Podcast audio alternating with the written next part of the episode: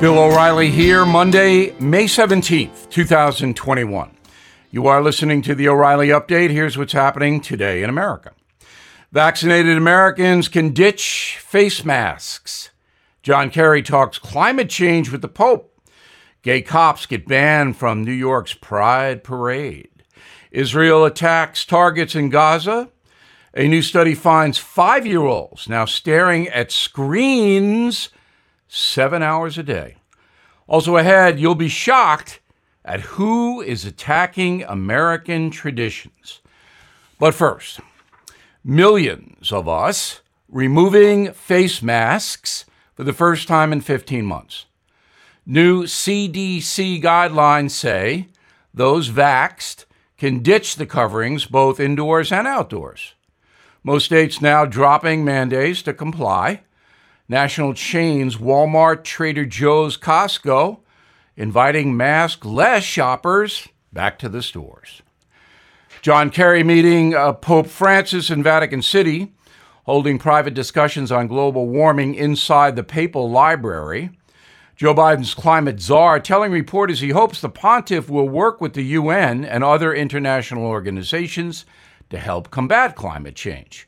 According to Kerry, humanity has just nine years left to avert a global catastrophe. Organizers behind New York's Pride Month banning gay members of the NYPD from taking part in the annual march the police will protect the parade but can no longer walk down Fifth Avenue. According to the gay activists, the cops, quote, create an atmosphere of fear for their community, which is, of course, a political statement, not reality. Israel launching hundreds of airstrikes against Hamas in Gaza. The missiles flattened three buildings allegedly used by terrorists to hurl rockets into the Jewish state. Of course, that's all financed by Iran. At least 200 Palestinians and 10 Israelis have so far been killed since violence broke out two weeks ago. New study from Ohio State says kindergarten age children stare at screens seven hours a day. That's stat up from two hours before the pandemic. Biggest culprits tablets, smartphones, and the TV. About 80% of young students have been stuck at home since COVID shut down the schools. In a moment, the USA being attacked from a very unlikely place. Right back with that. Hey guys, it's Vivek Ramaswamy here, inviting you to listen to my podcast, Truth. We just relaunched it after the campaign, and we are already riding up the podcast charts. Here's why. I think that hard, in depth conversations about the tough issues is the only way we're going to get this country back.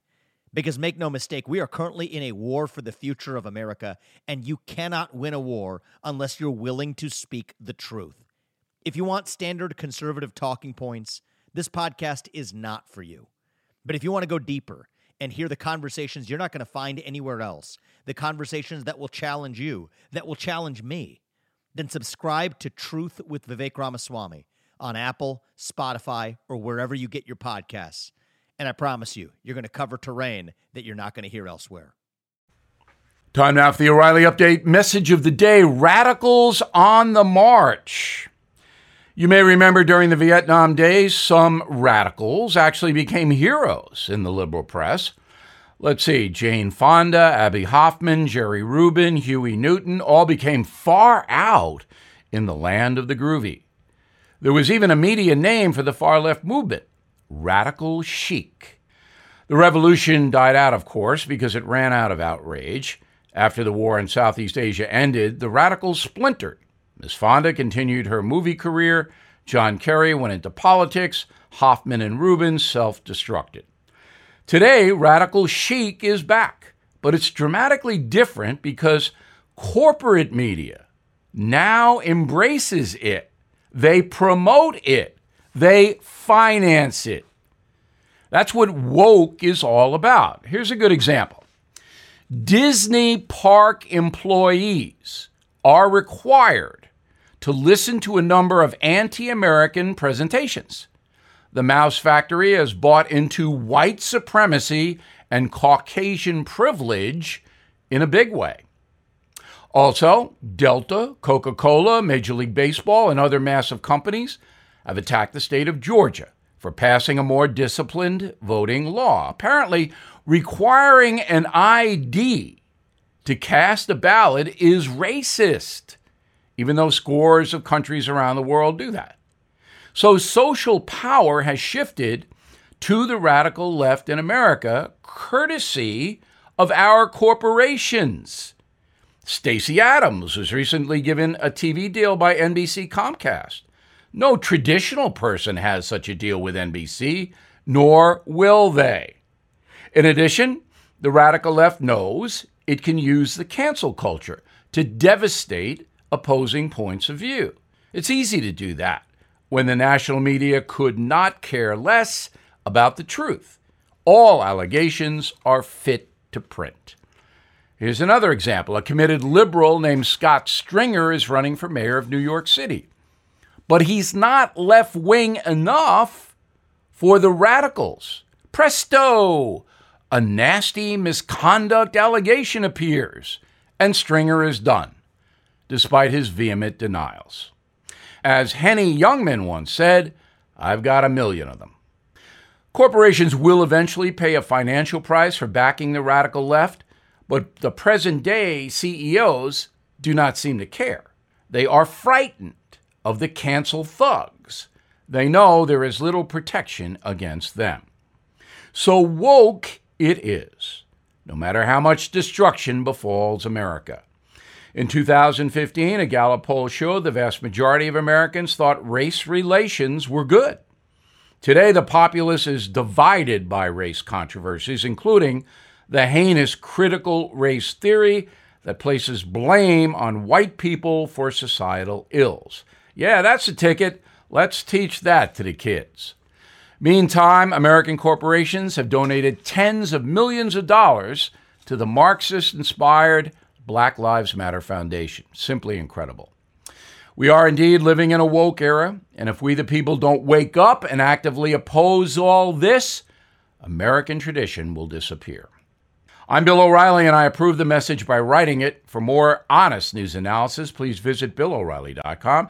And please check out my new book, Killing the Mob, the number one book in America. Thank you. In a moment, something you might not know. Did you know every day is a perfect day for peace of mind? With American Home Shield Warranty, you are covered for unexpected breakdowns like leaky faucets or faulty water heaters. Choose a plan that fits your budget and rest easy knowing repairs and replacements are taken care of. Simply contact American Home Shield when an issue arises, and their trusted pros will handle it according to your coverage. Don't let worries about appliances and home systems weigh you down. Celebrate the reassurance of protection. Don't worry, be warranty. For 20% off plans, visit AH ahs.com slash bill. For more details, see ahs.com slash contracts for coverage details, including limit amounts, fees, limitations, and exclusions. New Jersey residents, the product is being offered is a service contract and is separate and distinct from any product or service warranty, which may be provided by the home builder or manufacturer. Now, the O'Reilly update brings you something you might not know. 121 years ago today, a relatively unknown children's author published a new book in Chicago. The novel featured a cowardly lion, Tin Man, Scarecrow, Wicked Witch, and cost just $1.50 to buy. Author L. Frank Baum thought the story would only sell a few thousand copies, but it has become the best selling children's book in the world. The Wonderful Wizard of Oz. Here's how Oz went from print to Hollywood. Many of the characters, themes, and ideas in the novel were drawn from the author's early childhood. He frequently had nightmares of a scarecrow chasing him across a field or a lion attacking him while sleeping. In his early 20s, the author's niece, Dorothy, became gravely ill and died from congestion of the brain before her first birthday. So Mr. Baum compiled his personal history into a story, telling friends he settled on the name Oz as a reference to the newly formed country of Australia. The illustrated novel was published on May 17, 1900. By the 1930s, 2 million books had been sold in the USA. Executives at MGM bought the rights to Oz after watching Walt Disney's Snow White in 1937, a very popular film adaptation of a legendary children's story. The movie, starring Judy Garland as Dorothy, premiered two years later.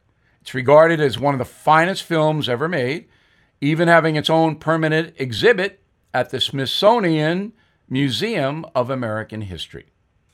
And here's something else you might not know the Wizard went woke long before Coca Cola or Major League Baseball. An adaptation renamed The Wiz was released in 1978 with an all black cast starring Diana Ross, Michael Jackson, and swapped Kansas for Harlem, New York. It was a commercial disaster. The movie cost $35 million to make and earned just 5 million at the box office. The lesson don't mess with perfection. Back after this. Who is there for the families left behind when a service member or first responder dies or is catastrophically injured in the line of duty? Who is helping our nation's homeless veterans? And who is helping our nation keep its vow to never forget 9 11? I'll tell you who the Tunnel to Towers Foundation. The foundation's In the Line of Duty programs honor our nation's heroes and their families. That includes its Gold Star, Fallen First Responder, Smart Home, and Homeless Veteran programs. The foundation's Never Forget programs engage people in 9 11 remembrance across America. Over 80 runs, walks, and climbs a year, dozens of golf outings and barbecues, and the Tunnel to Towers 9 11 Institute is helping to educate kids in kindergarten through 12th grade about our nation's darkest day, 9 11. More than 95 cents of every dollar you donate to Tunnel to Towers goes to its programs. This charity keeps its word and honors our nation's greatest heroes. Donate $11 a month to Tunnel to Towers at t2t.org. That's T, the number 2, t.org. Thank you for listening to the O'Reilly Update. I am Bill O'Reilly. No spin, just facts, and always looking out for you.